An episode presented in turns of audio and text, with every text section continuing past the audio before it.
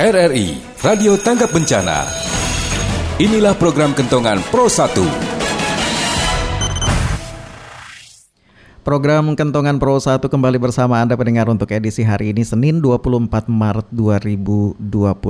Pendengar kasus COVID-19 atau virus corona semakin bertambah di Indonesia, menyerang beberapa orang dan tidak pandang bulu ya.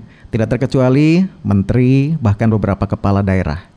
Bagaimana kita bisa mencegah terpaparnya COVID-19 dan uh, kita juga kadang-kadang mendapatkan informasi mengenai bahwa kita ini juga harus rajin cuci tangan khususnya untuk uh, kebersihan menghindari virus-virus yang menempel di tangan kita. Ada juga yang lebih memilih untuk menggunakan hand sanitizer dan itu juga sulit didapatkan ya. Bahkan ada yang mengatakan uh, itu juga bisa membuat sendiri. Nah, itu aman atau tidak kalau membuat sendiri? Kemudian juga disinfektan juga ya. Uh, agak susah juga nyari disinfektan dan apakah kita juga uh, harus dan dibolehkan untuk membuat cairan disinfektan sendiri dan menyemprotkan uh, di rumah kita. Nah, nanti masalah keamanan dan lain sebagainya kita nanti akan ngobrol-ngobrol. Tidak kalah pentingnya pendengar ini berkenaan dengan imun karena uh, untuk mencegah terpaparnya virus corona itu adalah salah satunya dengan antibodi kita. Ketahanan tubuh kita ini harus baik begitu dan kira-kira makanan-makanan apa saja atau asupan-asupan apa saja yang memang dibutuhkan untuk kita konsumsi untuk menghindari terpaparnya virus corona. Pastikan terus bersama Pro 1 94,8 FM Kanal Inspirasi.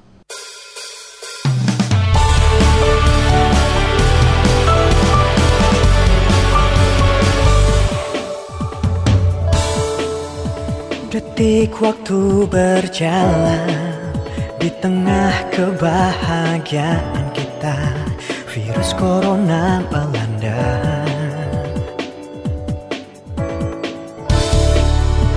Meluas mewabah Membuat semua tak menentu Merantai kita Janganlah bersedih semua akan berlalu. Ayo kita lawan Jaga kebersihan sekitar kita. Mari bersatu hilangkan cemasmu. Bersama hadapi wabah ini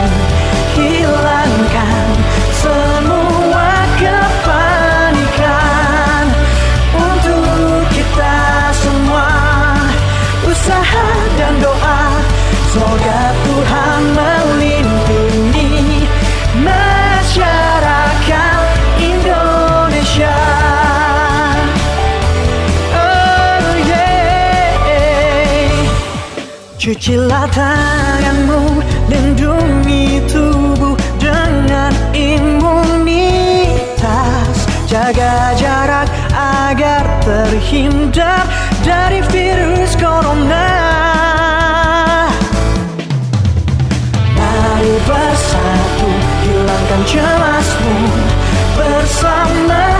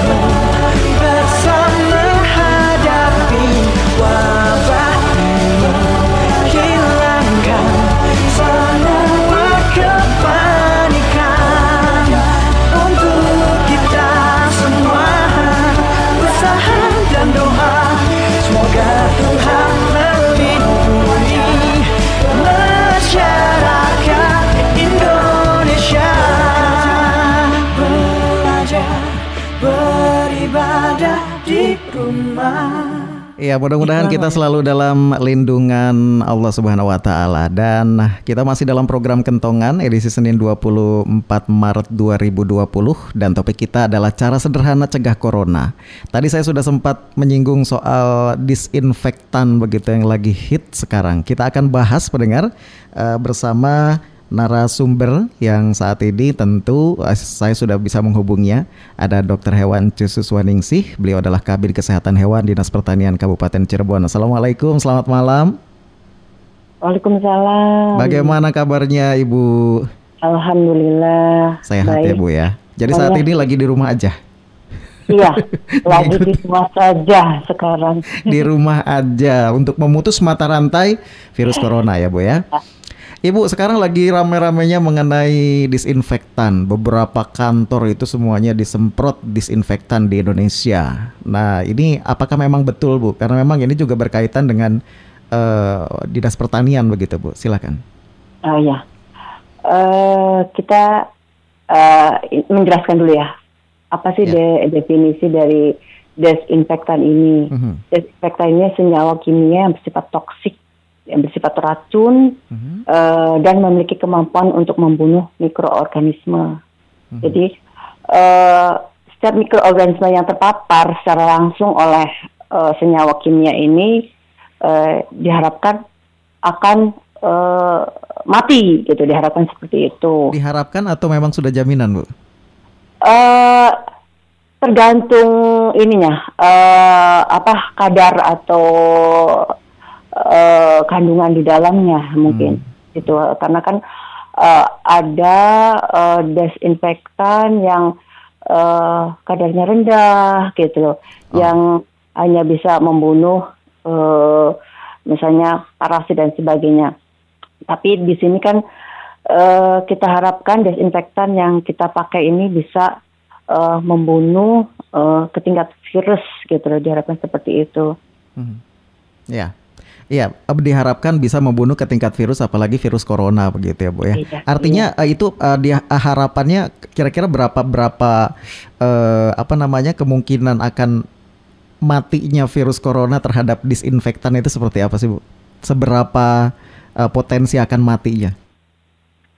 Uh, jadi gini, untuk uh, seperti halnya misalnya ada, ada beberapa istilah ya hmm. kayak antiseptik gitu ada desinfektan ada antiseptik kalau antiseptik itu kan uh, biasanya lebih aman hmm. dia ke kulit dan sebagainya uh, untuk des desinfektan sendiri uh, biasanya digunakan untuk uh, lingkungan untuk uh, apa bahan-bahan seperti uh, apa sekitar sekitar rumah kita dan sebagainya gitu mm -hmm. itu berarti kan uh, kandungan yang ada di dalamnya juga harus uh, lebih kuat lagi gitu. Hmm. Dan uh, kita biasanya di sini untuk uh, virus corona ini biasanya di di uh, apa WHO itu menyarankan kita salah satunya selain menggunakan uh, alkohol dengan kadar yang tinggi biasa 96 persen hmm uh, juga kita juga menggunakan uh, soda api ya sebesar tiga persen seperti itu uh, hidrogen peroksida peroksida yang yang kadarnya mungkin sekitar tiga persen gitu dan itu diharapkan uh, bisa membunuh uh, virus dengan kadar seperti itu gitu. Mm -hmm. Iya, dan berkaitan dengan ini Bu, apa namanya penyemprotan disinfektan, kadang-kadang ada juga yang memang uh, beberapa perumahan begitu itu mengharapkan ada di, disemprot juga begitu. Itu pendapat dari dokter sendiri seperti apa? Hal yang wajar ya? Iya, wajar, wajar. Kan sekarang juga ada jalan, kemudian rumah, dan kita juga kan kebetulan ada uh, apa pasar hewan yang kita mm -hmm kita ada program untuk penyemprotan uh, desinfektan. Karena uh, kita juga tidak bisa menutup uh, aktivitas uh, pasar hewan ya karena uh, perekonomian di sana juga cukup cukup uh, besar juga gitu. Dan uh, di sana juga banyak aktivitas uh, apa masyarakat yang tergantung di di pasar hewan juga sehingga kita bisa tidak bisa untuk menutup aktivitas itu gitu. Yeah. Kita akan berupaya untuk uh, menyemprot desinfektan di sana. Mhm. Karena ada kemungkinan juga ini bisa menularkan ke hewan juga ya Bu ya. Nanti hewan ke manusia. Begitu terus nantinya atau seperti apa? Uh, kebetulan kalau di hewan itu kan memang ada virus corona, tetapi uh, tidak sampai seperti yang sekarang ya terjadi hmm. gitu. Di hewan itu ada uh, infeksi uh, pernafasan juga di di oh. ayam, oh. itu juga ada corona. Tetapi uh, tidak menular ke manusia gitu. Kalau yang yang sekarang itu kan jenis baru uh, ya Bu ya kalau sekarang ya. Iya, di, di kemungkinan gitu, kemungkinan ada mutasi dan sebagainya gitu. Mm-hmm. Iya, ada juga yang pada akhirnya karena memang banyak orang mencari disinfektan bu, di baik itu di toko ataupun online begitu, ternyata tidak ada begitu, karena memang diharapkan disinfektan itu bisa uh, dipergunakan di rumah begitu, rumah tangga untuk kategori rumah tangga begitu. Dan pada akhirnya ada juga yang memberikan uh, di, di di ini ya Bu ya di internet itu ramai bahwa oh ternyata pemutih juga bisa karena mengandung disinfektan dengan dicampur air dan lain sebagainya. Oh ternyata uh, sabun pel juga ini mengandung disinfektan bisa. Bagaimana pendapat Ibu? Iya memang benar. Uh, karena pemutih itu kan dia mengandung uh, natrium hidroklorid ya, uh-huh. uh, natrium hipoklorid. Jadi uh, dia juga bersifat uh, desinfektan juga. Jadi uh, kalau misalnya di toko-toko tidak ada susah gitu loh. Uh-huh. Emang desinfektan sekarang ini kan memang agak susah gitu. Dan kan desinfektan uh, untuk hand sanitizer juga agak susah sekarang. Tapi kan kita bisa bisa membuat sendiri uh, untuk pemutih murah, kemudian juga gampang kita peroleh. Uh, sekarang juga di di YouTube YouTube juga banyak sekali orang-orang bikin uh, desinfektan, mm-hmm. Uh, an- percampuran antara air, kemudian juga uh, pemutih, kemudian klor, klor itu uh, lisol ya, mm-hmm. dicampur juga. Uh, dengan kalau memang ada uh, hidrogen peroksida kita bisa bisa campurkan juga gitu. Tapi kayaknya untuk hidrogen peroksida agak, agak susah gitu. Kita bisa mendapatkan yang mudah-mudah saja seperti uh, pemutih, kemudian juga uh, yang tadi uh, lisol dicampur hmm. dengan uh, perbandingan tertentu itu bisa bisa kita jadikan sebagai uh, desinfektan hmm. yang murah gitu. Hmm.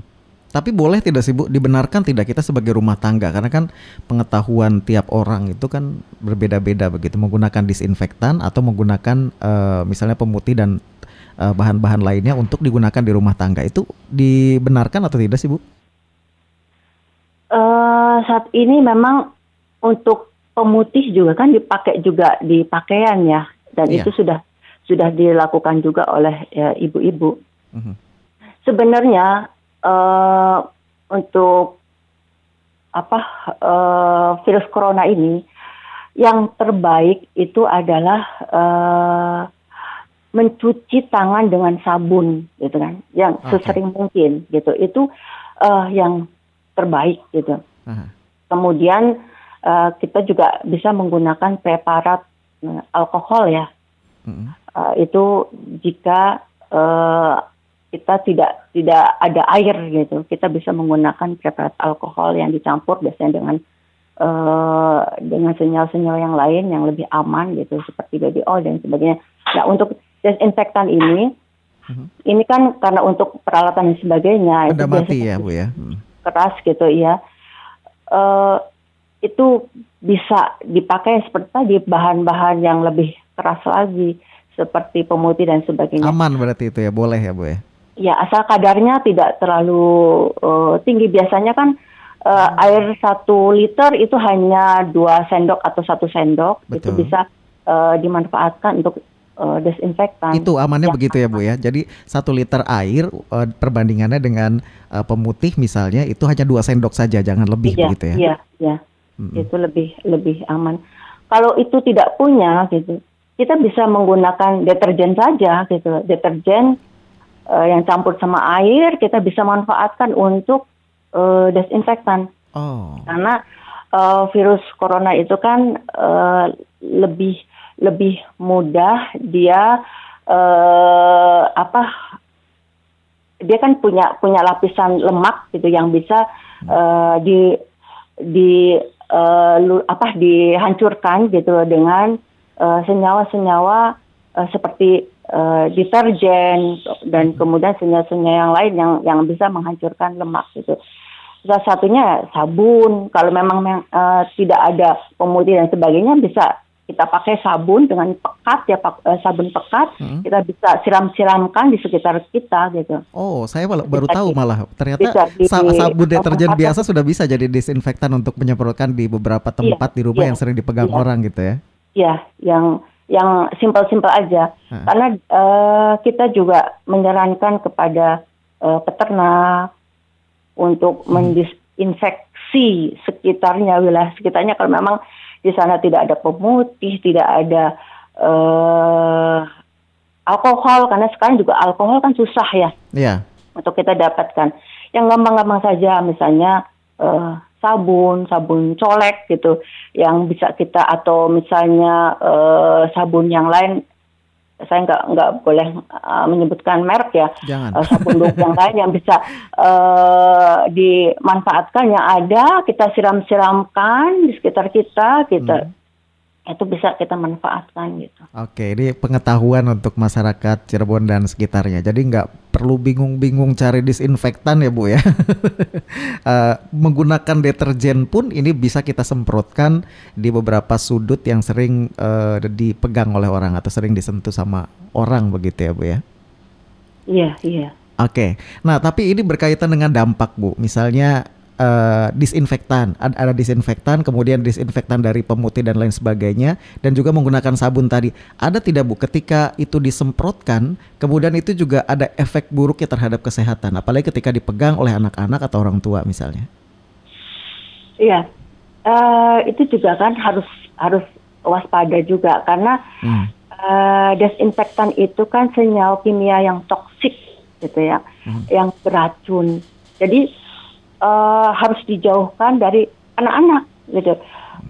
Kalau mau uh, memanfaatkan desinfektan lebih baik anak-anak ini uh, harus keluar dari ruangan itu diamankan karena dulu ya. Hmm. Iya, diamankan dulu karena itu kan uh, aromanya juga luar biasa menyengat. Kalau kita pakai pemutih misalnya walaupun cuma beberapa mili itu aromanya juga sangat uh, kuat sekali apalagi pakai uh, hidrogen peroksida dan sebagainya gitu. Itu kan uh, sangat riskan. Jadi harus uh, kita amankan dulu yang kira-kira uh, membahayakan seperti halnya misalnya makanan, kemudian juga anak kecil, orang tua dan sebagainya.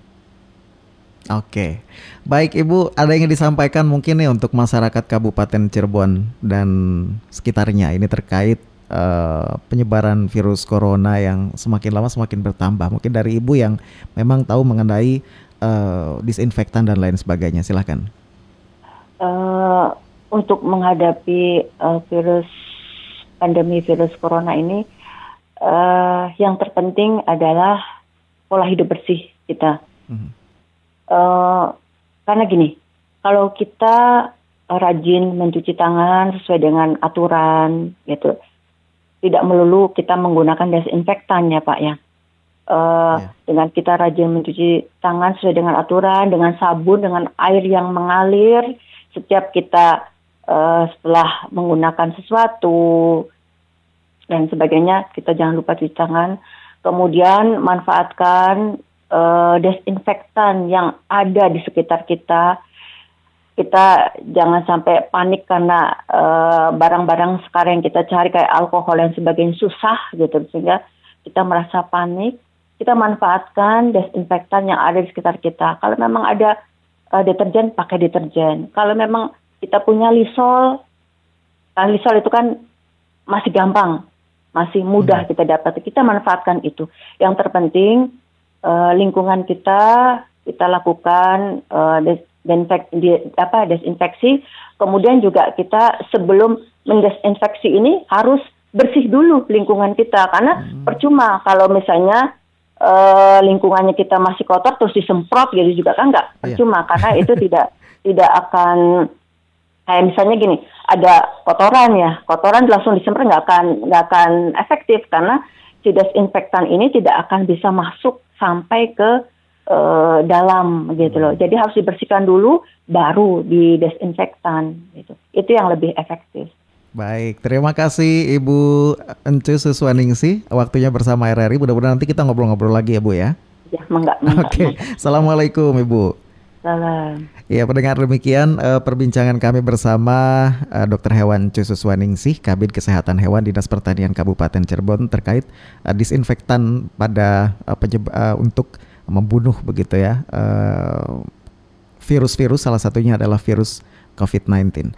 Dan tentu bukan hanya saja dari segi disinfeksi yang penting untuk pencegahan virus corona ini, pendengar, tapi yang seperti disampaikan juga tadi oleh Ibu Encus bahwa imunitas tubuh kita juga ini harus ditingkatkan begitu. Jadi harus mengkonsumsi makanan-makanan juga yang bergizi dan lain sebagainya. Makanan-makanan yang bisa meningkatkan imun itu apa saja sih? Dan kira-kira kalau kita mengkonsumsi suplemen atau vitamin begitu, ini apakah eh, boleh juga dan kira-kira vitamin apa saja sih yang bisa kita konsumsi untuk menghindari virus eh, corona ini? Nanti kita akan ngobrol-ngobrol bersama Ibu Dr. Yuni SPKG SPGK maksud kami, dokter spesialis gizi klinik RSD Gunung Jati Cirebon.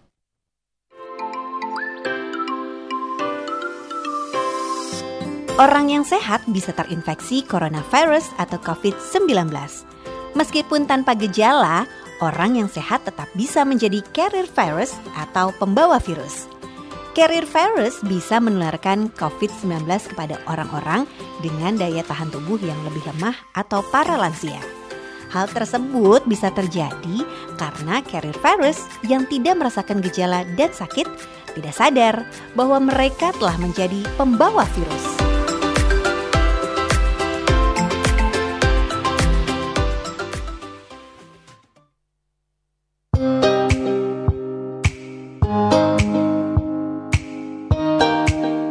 Pemerintah Indonesia menganjurkan masyarakat untuk berkegiatan di rumah dan mengurangi beraktivitas di luar rumah demi mencegah penyebaran rantai virus corona. Kegiatan mulai dari bekerja, sekolah, hingga beribadah dalam keadaan darurat corona seperti saat ini menjadi peringatan bagi masyarakat. Kenapa harus libur, bekerja serta belajar dari rumah selama 14 hari? Masa 14 hari dinilai sebagai waktu yang cukup untuk memutus mata rantai penyebaran virus corona. Perlu diingat bahwa libur 14 hari ini bukan berarti bebas bepergian ke mana aja atau berlibur keluar kota. Libur 14 ini digunakan untuk diam di rumah atau di lingkungan sekitar tanpa berinteraksi dengan orang banyak. Social distancing dan karantina mandiri selama 14 hari punya peran besar dalam pencegahan dan penanganan untuk memperlambat penularan virus corona. Social distancing merupakan bagian dari upaya untuk melindungi orang yang sakit dan sehat. Ayo, bersatu kita melawan COVID-19.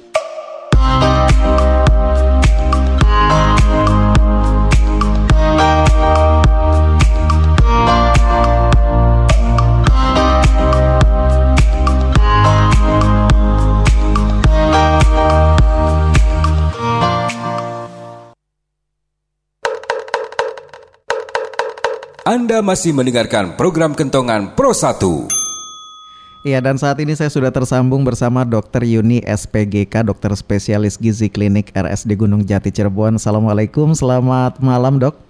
Waalaikumsalam, selamat malam Mas. Selamat malam juga. Bagaimana kabarnya sehat ya dok ya? Alhamdulillah sehat. Alhamdulillah dan harus sehat karena memang eh, kita saat ini ketika apa namanya banyaknya virus corona yang menyebar, tentu kita harus meningkatkan imun. Konon katanya eh, seperti itu dok. Ya betul. Kita harus eh, memang dalam situasi seperti ini kita harus eh, tidak pertama tidak boleh panik tapi harus tetap waspada.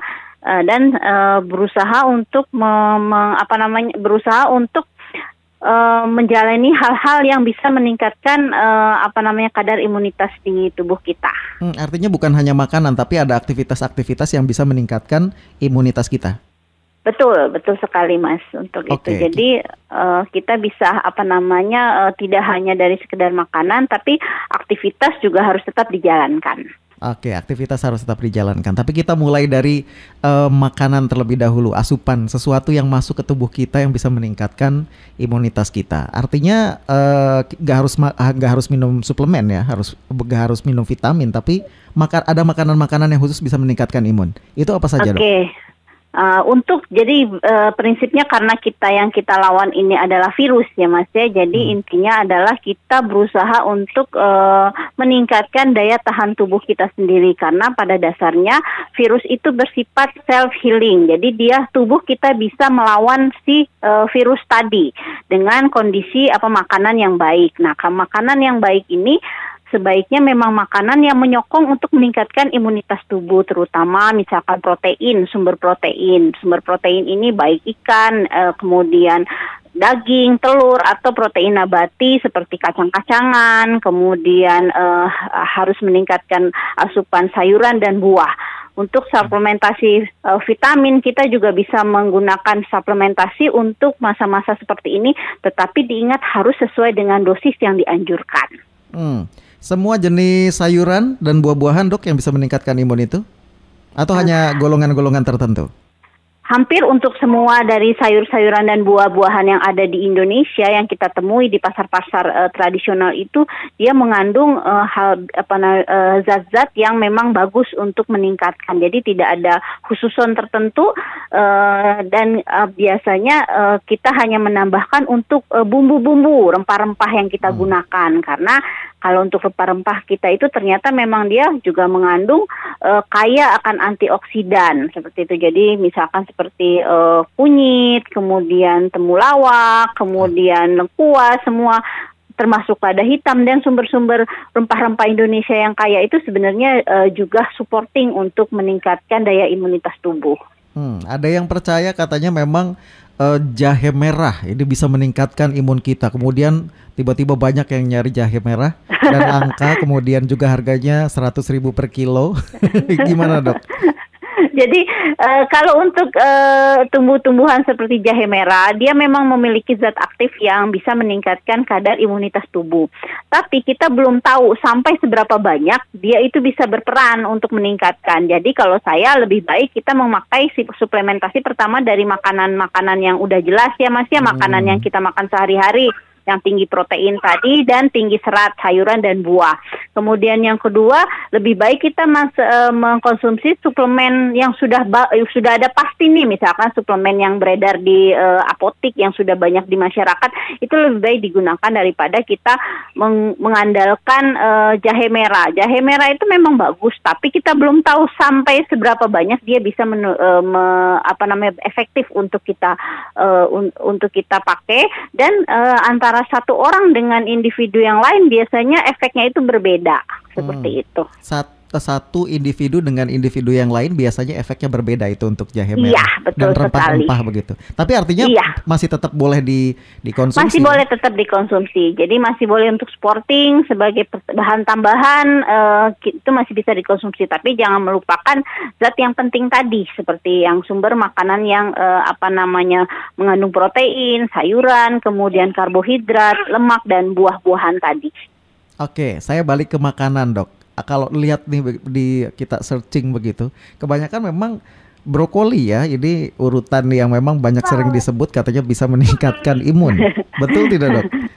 Nah untuk beberapa uh, untuk beberapa uh, sumber makanan memang uh, sebenarnya variasinya banyak termasuk salah satu uh, brokoli itu adalah salah satunya di mana brokoli mengandung uh, apa namanya selenium yang cukup tinggi. Untuk uh, selenium itu adalah salah satu zat antioksidan yang ada di dalam uh, memang dia biasanya banyak pada makanan-makanan laut. Tapi kalau untuk sayur-sayuran memang dia agak tinggi di brokoli kemudian di uh, kol bunga kol gitu seperti hmm. itu. Jadi uh, mungkin karena melihat unsur salah satu unsur selenium yang ada di situ makanya uh, digembar-gemborkan dia menjadi salah satu sumber yang paling bagus pada uh, sebenarnya betul juga tapi uh, tidak menutup kemungkinan bahwa sayur-sayuran yang lain pun juga memiliki zat-zat yang baik juga untuk hmm. uh, antioksidan. Hanya soal kadar itu. mungkin ya. Iya, hanya kadar. untuk soal kadar, betul sekali. Oke, jadi jangan sampai ada yang kemudian di apa digembor-gemborkan brokoli kok nimbun brokoli. Oh, jangan oh gitu. jadi beli semua. jangan sampai seperti itu ya dok, karena, karena ya, semua betul, sayuran, betul. semua buah-buahan itu semuanya bisa meningkatkan imunitas tubuh kita. Iya, betul sekali. Termasuk protein ya berarti ya. Protein, protein itu hal uh, zat yang paling penting karena memang supporting untuk imunitas itu adalah protein. Jadi kita untuk protein yang selama ini uh, kalau makan kan kalau kita orang Indonesia banyaknya nasinya aja tuh lauknya yeah. sementara lauknya hanya sekecil. Nah sekarang dibalik nasinya sedikit, proteinnya yang banyak. Bila perlu double, baik protein yang hewani yang berasal dari uh, daging, ayam, kemudian ikan, kemudian derivat susu atau dari protein nabati seperti kacang-kacangan tadi ada yang menyebut katanya rugi banget kalau misalnya tidak suka bawang putih karena ini bisa meningkatkan imunitas.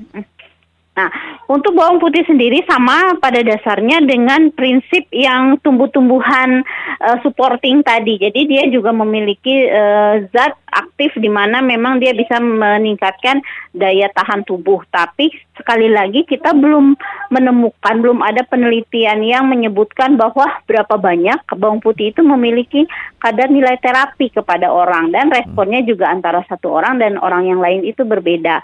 Baru hanya batas penelitian yang uh, belum sampai ke ada uh, sampel yang banyak. Jadi hanya sampel lokal untuk Indonesia memang dia memiliki efek yang baik untuk uh, meningkatkan imunitas tubuh. Jadi konsumsi secukupnya, jangan menimbun bawang putih ya dok ya? Boleh, benar-benar. jadi segala sesuatunya itu bisa dikonsumsi semua, jadi tidak perlu untuk menimbun salah satu bahan hmm. uh, seperti tadi bawang putih atau brokoli tadi. Jadi konsumsi aja semua yang ada gitu. Hmm. Ini uh, ke lebih spesifik ke virus corona, menangkal virus corona yang menggunakan multivitamin. Ini balik hmm. lagi saya ini apa apa yang saat ini sedang beredar. Konon hmm. kabarnya uh, vitamin C dan hmm. juga vitamin E. Hmm. Ini ini ini juga sempat dibahas oleh uh, pakar virologi ya, Dok ya kalau tidak hmm. salah di hmm. salah satu akun uh, apa channel YouTube-nya artis terkenal itu. Silahkan. nah, jadi kalau untuk sebenarnya uh, perlu diingat pada saat musim virus seperti ini saya banyak sekali menemukan bahwa orang berlomba-lomba mencari uh, vitamin dengan dosis yang tinggi. Misalkan hmm. tadi memang vitamin C itu dia mengandung zat antioksidan tetapi cukup dengan penggunaan 200 mg per hari dia sudah cukup. 200 Jadi, gram 200 mg per hari. Jadi uh, misalkan kalau vitamin yang kayak uh, yang saat ini beredar kan tinggi sekali ya Mas ya sampai seribu itu dia tidak akan memberikan efek malah nantinya akan memberatkan fungsi ginjal. Jadi kita harus mengkonsumsi vitamin itu sesuai dengan angka kebutuhan. Memang untuk yang meningkatkan uh, vira apa namanya sistem imunitas itu terdiri dari vitamin C, vitamin E, kemudian selenium, zinc dan vitamin D gitu. Jadi ha, e, ditambah dengan vitamin A. Tapi vitamin A kalau pada anak dia memiliki efek yang e, yang baik. Kalau untuk dewasa cukup yang lima tadi sudah cukup. Ditambah dengan zat-zat imunosupresan yang seperti e, sirup-sirup e, yang saat ini beredar, misalkan imbus, kemudian tadi yang dari minuman-minuman tradisional itu masih bisa dikonsumsi seperti itu. Hmm. 200 uh, miligram. Uh, ya, gram, eh, kalau miligram. untuk 200 untuk vitamin C cukup 200 mg, kalau untuk vitamin E itu cukup 400 internasional unit, 400 ribu inter, internasional unit. Vitamin D cukup dengan 500 mg, kemudian selenium itu sekitar 25 mg. Jadi biasanya kita mengkonsumsi vitamin-vitamin multivitamin yang beredar di uh, uh, toko-toko atau di apotek itu sebenarnya sudah cukup 1 sampai 2 tablet sehari. Satu sampai dua tablet sehari. Iya. Nah, itu betul. itu boleh kalau misalnya cair misalnya dengan E begitu. Apakah boleh dikonsumsi bersamaan atau memang harus ada renggang waktu? Biasanya kalau untuk lebih baik memang uh, dia dikonsumsinya harus uh, bersamaan kalau untuk vitamin C, vitamin E, selenium dan uh, paling berbeda sedikit dengan vitamin D diselangkan sampai 1 sampai 2 jam. Hmm. hmm oke, oke, oke. Baik. Nah, ini eh terkait apa namanya makanan-makanan begitu eh, kemudian juga multivitamin ini tiap orang beda-beda pengetahuannya dok ya Iya betul hal itu sekali. atau mungkin bukan hanya pengetahuan tapi kepedulian terhadap eh, makanan yang masuk ke tubuh kita di ya, di Cirebon betul. sendiri kalau menurut dokter seperti apa? Uh, untuk saat ini saya melihat karena memang saat ini uh, heboh dengan coronavirus ini hmm. banyak sekali uh, apa namanya postingan-postingan yang memang tidak bisa dipertanggungjawabkan secara uh, apa namanya uh, keilmuan. Hmm. Jadi uh, saya minta untuk kepada masyarakat harus uh, pintar dan hati-hati. Jadi harus benar-benar apakah uh, apabila perlu datang ke ahlinya untuk menanyakan bisa misalkan via telepon atau via bisa datang langsung dengan uh, kondisi yang benar-benar dia membutuhkan. Jadi uh, yang penting itu adalah kita tidak langsung mempercayai apa segala sesuatu yang muncul di media uh, apa nah sosial saat ini. Mm -hmm. Jadi misalkan kayak tadi misalkan uh, orang brokoli bagus sehingga ada ketakutan masyarakat. Semua pada beli brokoli menimbun brokoli. Padahal kan kita butuhnya nggak terlalu banyak untuk hmm. brokoli. Cukuplah untuk sehari-hari. E, bawang putih sampai bawang putih nggak ada di pasaran. Misalkan seperti itu karena di e, apa namanya di, di di langsung diborong oleh pihak-pihak yang uh, memanfaatkan situasi. Jadi masyarakat harus pintar-pintar untuk uh, menyaring informasi yang ada. Mm-hmm. Artinya itu. segala sesuatu yang berlebihan itu tidak baik ya dok ya? Tidak baik. Jadi segala sesuatu yang kekurangan tidak baik dan berlebih pun tidak baik. Jadi di tengah-tengah. Uh, uh, Oke. Okay. Dan, dan tadi yang yang menarik juga soal hoax begitu ya. Uh, banyak memang banyak yang share begitu asal terima kemudian di share lagi gitu dapat gitu ya artikel kemudian share lagi padahal kita nggak tahu itu artikel dari mana ya dok ya Iya, jadi untuk artikel itu harus benar-benar kita perhatikan bahwa memang artikel itu ditulis oleh seorang ahli, didapatkan ada sumber sohi, ada sumber yang bisa dipertanggungjawabkan. Jadi kalau hanya menurut ini, menurut ini, jadi harus lebih pintar untuk me, apa menyaring informasi yang ada. Oke. Okay. Jangan sampai kitanya benar-benar tadinya pengen sehat, uh -uh. pengen uh, apa namanya supaya tidak terkena penularan virus, eh penularan virusnya nggak kena malah nanti ada gangguan lain misalkan di ginjal atau di mana. Hmm. jadi kan lebih lebih berbahaya seperti itu. Harus cerdas menyikapi COVID-19 betul sekali. ya. Terakhir dok ada yang ingin disampaikan untuk masyarakat Cirebon dan sekitarnya? Uh, Oke, okay, untuk masyarakat Kota Cirebon, uh, untuk menghadapi COVID, jangan panik.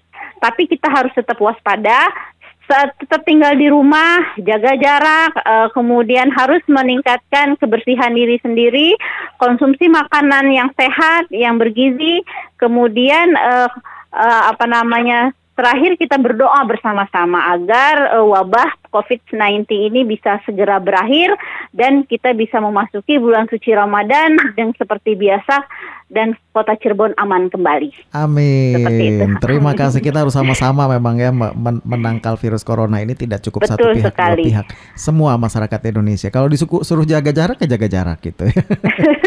Social distancing ya harus kita ikuti. Terima kasih Dokter Yuni spesialis gizi klinik waktunya bersama RRI Cirebon. Mudah-mudahan nanti lain kali uh, ketika mungkin coronanya nggak ada kita bisa ketemu langsung dok di RRI ya. Oke, siap makasih Mas. Assalamualaikum dok.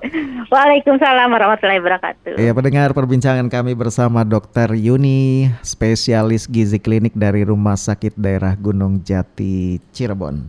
Melayang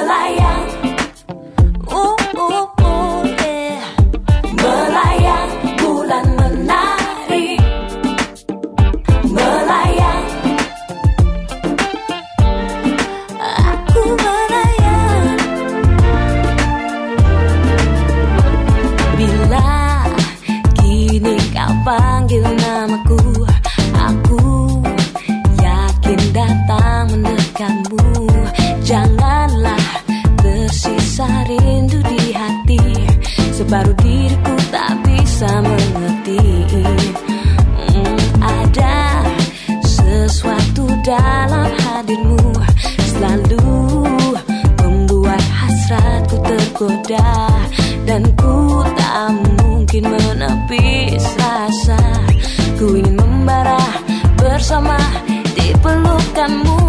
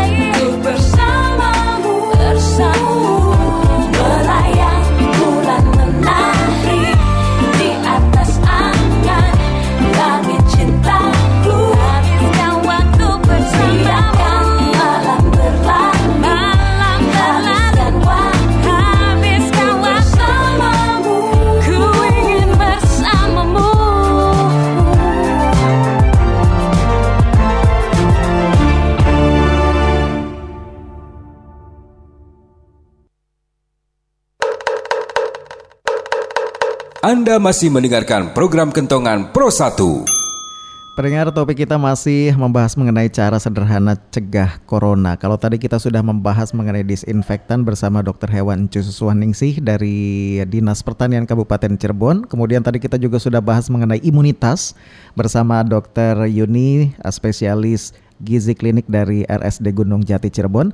Nah, kita akan bahas mengenai apa itu cuci tangan, kemudian juga apa itu hand sanitizer dan uh, lain sebagainya. Nanti kita akan uh, membahas itu semua dan saat ini saya sudah tersambung bersama Heri Prambudi SSI MSI APT, Ketua Ikatan Apoteker Indonesia PC Kabupaten Cirebon dan Kepala Divisi Penunjang Medis sekaligus Kepala Instalasi Farmasi Rumah Sakit Sumber Waras dan dosen Wakil Ketua Stikes Anasir. Assalamualaikum Pak Heri. Waalaikumsalam warahmatullahi wabarakatuh. Bagaimana Selamat kabarnya? Alhamdulillah baik Pak. Oke, alhamdulillah sehat ya. Dan Ya. ini kita membahas mengenai lagi tren uh, mengenai pencegahan virus corona adalah cuci tangan, hand sanitizer. Bagaimana ini menurut uh, Pak Heri? Oke, Eh, jadi begini Pak, dengan adanya kasus corona ini memang eh, hikmahnya itu banyak. Salah satunya kita harus menjaga kebersihan diri. Hmm. Tangan ini kan salah satu media transport yang aktif masuk ke dalam tubuh kita. Hmm. Kita megang makanan pakai tangan. Ya. Kita megang benda-benda di sekitar kita pakai tangan. Oleh karena itu, salah satu penyebaran virus corona ini itu bisa dengan droplet, bisa dengan kontak dengan pasien, dan salah satunya bisa dengan airborne ini. Sehingga salah satu pencegahannya kita harus cuci tangan. Mhm. Pada saat sekarang kan sedang hebohnya sanitizer Iya. yang di pasaran itu sepertinya lagi dicari-cari oleh masyarakat kita. Iya dan eh, susah nyarinya kalau yang bermerek gitu ya dok, eh, Pak Heri ya. Betul, betul sekali. Memang eh, hand sanitizer ini bisa dibuat, Pak. Oh. Tetapi memang harus dengan eh, surat pesanan apoteker. Ah oke karena gini eh, Pak Heri waktu kemarin-kemarin itu kan hand sanitizer itu benar-benar nggak ada begitu ya. susah banget nyarinya kemudian banyak tuh artikel-artikel yang eh, viral bahwa hand sanitizer ternyata bisa dibikin oleh oleh kita sendiri dengan alkohol 70% dan campuran ini itu dan lain sebagainya. Itu sebetulnya aman dan diperbolehkan tidak sih Pak Heri? Oke, betul Pak. Menurut standar WHO, hand sanitizer yang mengandung alkohol 60 sampai 75 persen, dia bisa membunuh virus dan bakteri. Seperti itu. Tetapi kandungannya tidak aja tidak hanya alkohol saja, harus dengan uh, hidrogen peroksida, harus dengan gliserin, uh, pelarutnya harus dengan uh, aquades seperti itu. Tetapi memang uh, yang jadi permasalahannya kan masyarakat kita ini tidak menyadari bahwa ada bahan alam pengganti hand sanitizer itu, Pak. Hmm. Seperti itu. Bahan alam alami yang aman maksudnya gitu ya? Alami dan aman. Sebenarnya begini, kekosongan kekosongan alkohol di di pasaran itu karena memang uh, dicari oleh beberapa beberapa um, rumah sakit. Rumah sakit memang harus butuh itu, Pak. Mhm. Posisi menggantikan hand sanitizer memang tidak ada. Yang bersifat uh, disinfektan seperti alkohol itu tidak ada penggantinya. Tetapi kita kan ibaratnya tidak ada akar gading pun jadi. Ya. Yang mendekati ada beberapa teknik dan tips dari saya agar kita bisa mengganti hand sanitizer ini tidak dengan alkohol. Mm-mm. Bisa ya? Seperti itu, Pak. Ya, eh, salah satunya begini, Pak. Seperti yang saya jelaskan tadi, memang kita harus menjaga kebersihan diri dan kebersihan lingkungan. Seperti yang saya katakan tadi, tangan ini adalah salah satu media transport aktif yang bisa mentransfer mikroorganisme masuk ke dalam tubuh kita. Oleh karena itu, barang-barang di sekitar kita kalau perlu itu didisinfektan. Mhm. Ah, dengan cara apa? Dengan cara alat-alat pembersih rumah tangga, Pak. Oh, Salah satunya baik clean. pemutih ya. Pak ya maksudnya? Pemutih, ini kan dia mengandung natrium hipoklorida ya. Ya. Ah, tapi kita harus encerkan, Pak. Tidak bisa kita ah, langsung baik clean itu dipekatkan seperti itu tidak bisa. Caranya dua sendok baik clean dilarutkan di dalam satu liter air, diaduk hingga homogen, terus disemprotkan pada pintu pintu handle ya, Ya. terus pada meja dan dan alat-alat ah, remote TV dan sebagainya, seperti itu. Mhm. Dan itu eh, salah satu eh, pembersihan untuk lingkungan kita. Yang yang saya maksud untuk mengganti sanitizer ma- tidak bisa 100% mengganti fungsi sanitizer ya, tetapi lebih-lebih mirip lah. Itu kita menggunakan daun sirih, Pak. Daun sirih. Oke. Daun sirih, betul. Ini banyak-banyak kita temukan di lingkungan kita yang kita tidak sadari. Sifat daun sirih ini dia sebagai disinfektan, disinfektan. Seperti itu. Tapi kalau- daun sirih kalau dis- di- sama dengan disinfektan artinya hanya untuk benda-benda mati, nggak bisa untuk eh, menggantikan hand sanitizer yang memang untuk tangan. Eh, bisa untuk dipakai cuci tangan, Pak. Oh, oke. Ya, karena begini, eh, kalau kita ingin menggantikan posisi sanitizer, memang agak agak sulit ya, Mhm. karena fungsi alkohol itu memang tidak ada tergantikan.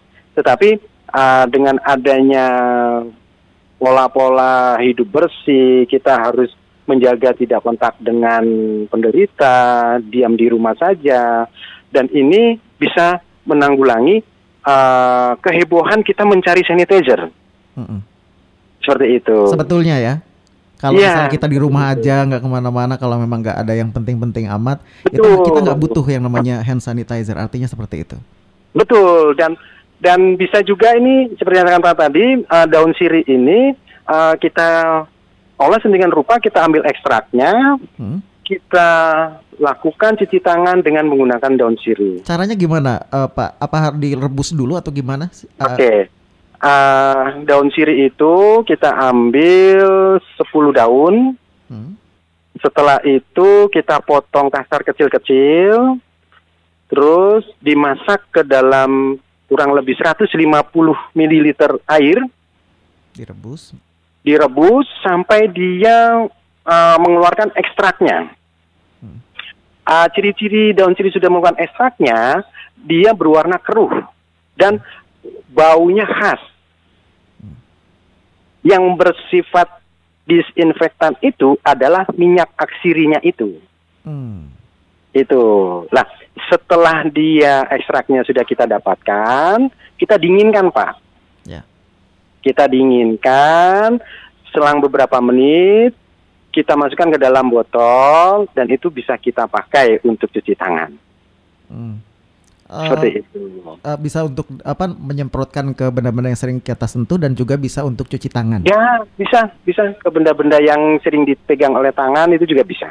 Mhm. Tapi awet nggak dok? Itu biasa eh, bisa untuk berapa hari gitu atau memang hanya untuk pada saat itu saja? Oh, awet, dia bisa bertahan beberapa lama kok. Bisa bertahan beberapa lama. Seperti itu. Jadi bisa Karena dimasukin memang- ke botol ya? Bisa, bisa dengan botol. Karena ini untuk untuk menanggulangi uh, kekosongan sanitizer dan meningkatnya harga sanitizer ya. Mhm.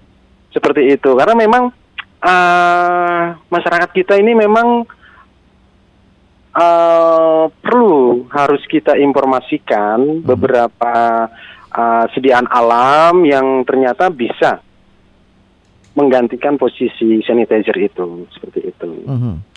Nah ini kalau kan banyak juga nih eh, apa namanya beredar begitu Pak Heri eh, Ya. produk-produk hand sanitizer yang eh, karena memang kalau yang merek kan susah ya dok eh, Iya, Pak Heri. betul, betul, Akhirnya betul. racikan begitu. Kita nggak tahu nih yang Ya. raciknya apoteker apa bukan gitu. Itu itu gimana sih? Ya. Oke. Aman nggak? Ya, begini Pak.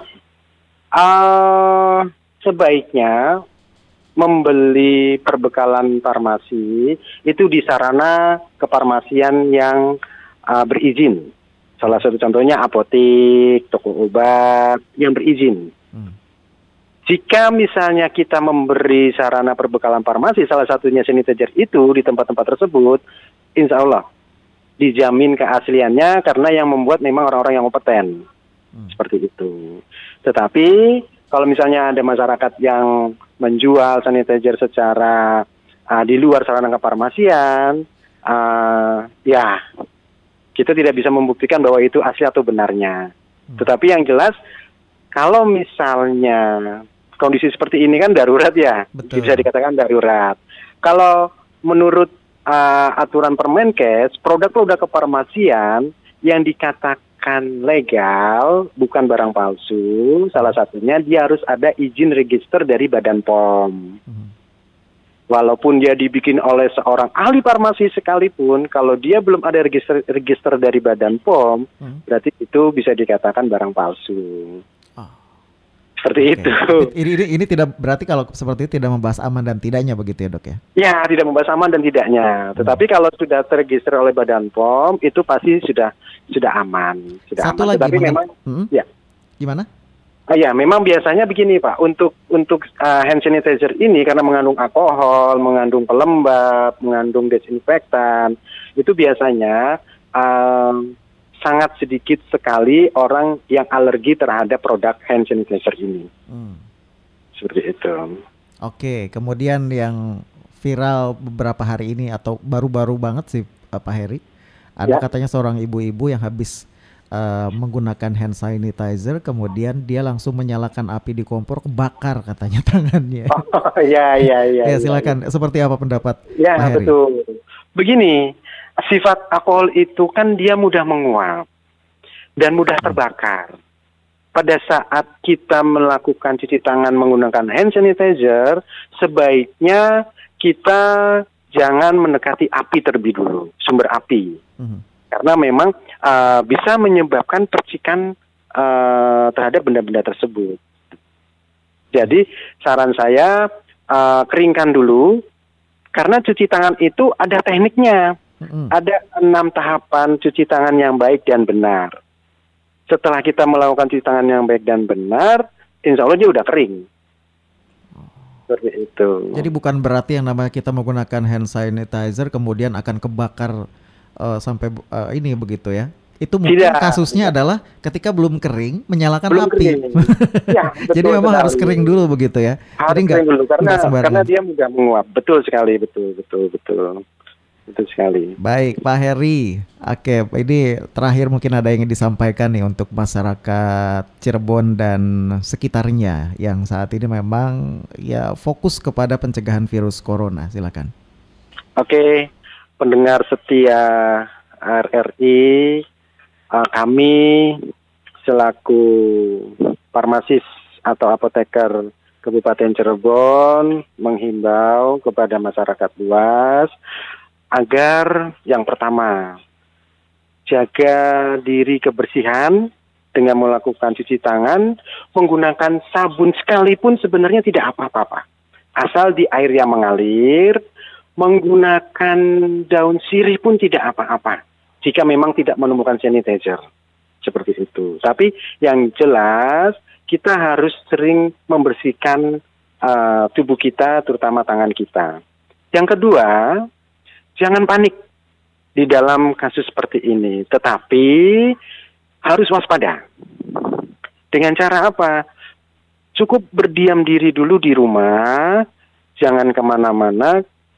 Jika tidak ada keperluan yang sangat mendesak, ke rumah sakit, ke dokter, atau berbelanja, beli obat, dan sebagainya.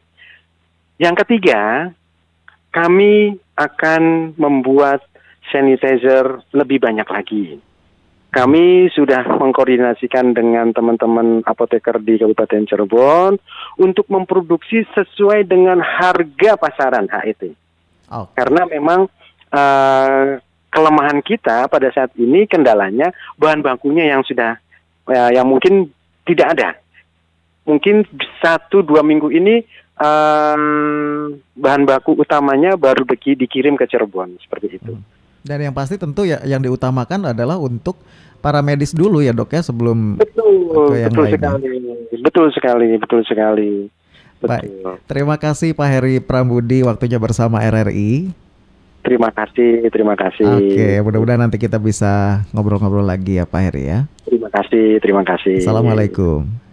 Waalaikumsalam warahmatullahi wabarakatuh. Iya, pendengar demikian perbincangan kita bersama Pak Heri Prambudi SSIM SIAPT, Ketua Ikatan Apoteker Indonesia PC Kabupaten Cirebon dan juga Kepala Divisi Penunjang Medis sekaligus juga Kepala Instalasi Farmasi Rumah Sakit Sumber Waras dan dosen Wakil Ketua Stikes An-Nasir.